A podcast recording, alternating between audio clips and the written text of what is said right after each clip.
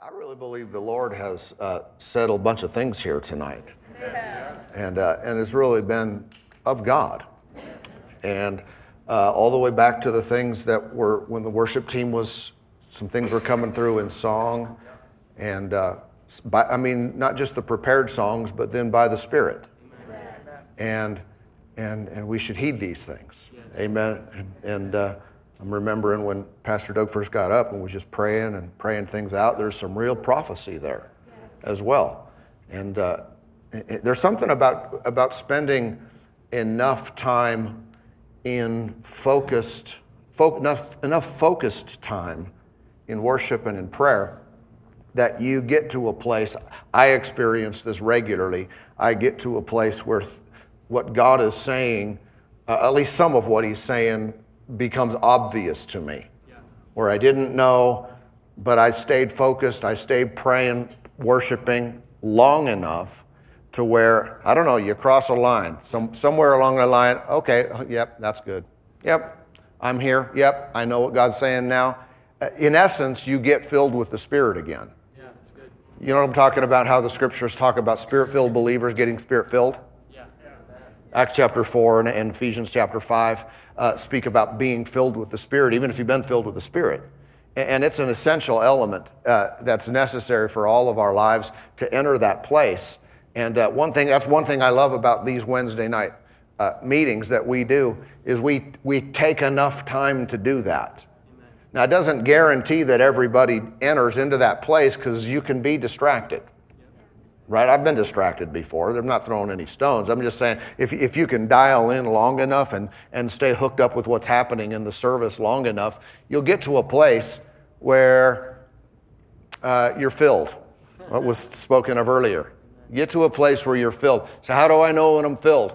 Well, you know, some have said it this way like when you fill it, fill your gas tank, how do you know when it's full? Well, other than the click, you know. But if they didn't have the little click thing on there, uh, then it would start coming back out, right? And, uh, and that's some of the way you can tell when, you're, when you've uh, received and been filled with the Spirit, it starts coming out once again. You start speaking, and it's like, wow, what's that? It's like, it's graced, it's, it's anointed, it's spirit led words. And you might, you might sing or speak in its prophecy, it's inspired utterance. And uh, when you get there, stay there for a while. Yeah, you can be filled with the Spirit, and sometimes, uh, other than the initial filling, which is speaking in tongues, after that, the manifestations of being filled with the Spirit seem to be varied. Meaning, there's times I've been filled with the Spirit and I can hardly stand up. It's like, woo, glory to God, He's on me. And Other times you want to laugh and shout and sing, and other times, uh, I don't know, it's just the peace of God, or it's just some, or it's just you have ability to, to, to let God flow out of you. So, uh, we've experienced some of that tonight, and it's a good thing. I mean, one of the things that I, that I knew earlier when I got filled with the Spirit over there is, uh, and I'll just share this one thing and then we'll do one other thing, uh, but uh, is it had to do with, um, it really connects with what pa- Pastor Doug was saying, but sometimes the, the enemy tries to move people a- away um, from their calling, their purpose, and from people that are associated with that. In other words, he seeks to divide. And, the, and, what I heard inside of me was to, to set aside things that divide. And if you could identify those thoughts, those beliefs that, are, that, that, that can exist in your own life, and because of what you believe about someone or something, you are tempted to divide, separate a relationship, separate a place that God has you, then recognize it as a work of the enemy and say, I'm just going to set that aside. You know, sometimes it happens um, uh, for married people. Uh, married people, have you? Does anything your spouse do ever bug you? like if you were to be honest, you would say, you know what? When he does this, when she does this, that just annoys me. What, what do you do with that?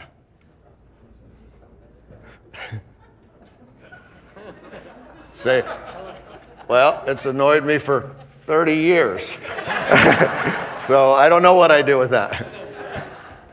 well, I mean, there's different responses. Obviously, if there's been communication about that particular dislike, right?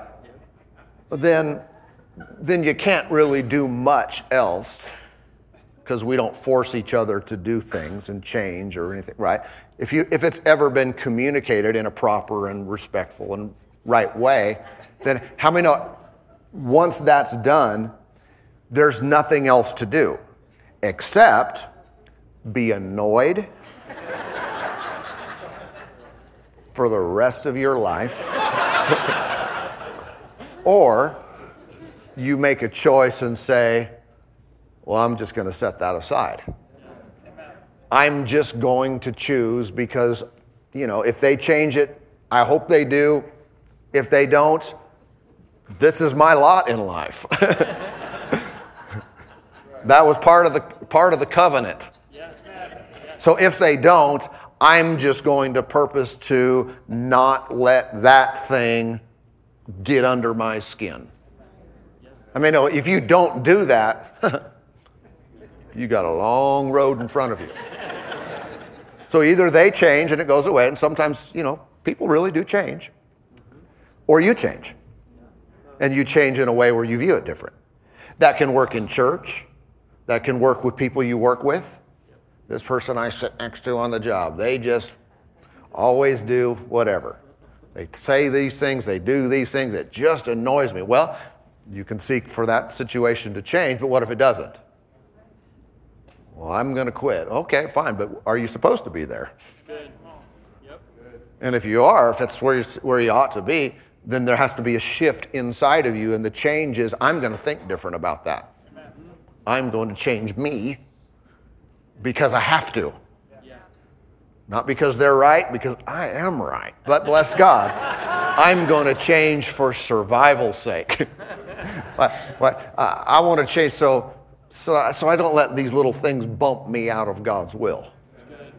Or I'm not going to not do the will of God, not be, you know, available to Him because I let these dividing factors uh, move me. Amen? Amen? That's what I had. So if that ministers to someone, then, uh, then you can receive that. And if it, if it does, if it does, I'm not saying it, it may just be teaching for some, but some it's right in your, in your wheelhouse. Uh, acknowledge that it's from the Lord before God. Say, Lord, I think that's you. uh, why am I saying to do that? Well, so you, so you have to do something with it. Because I don't like, uh, you know, we don't want to be hearers of the word and not doers. That's right. Right? Hearers and doers. Praise God.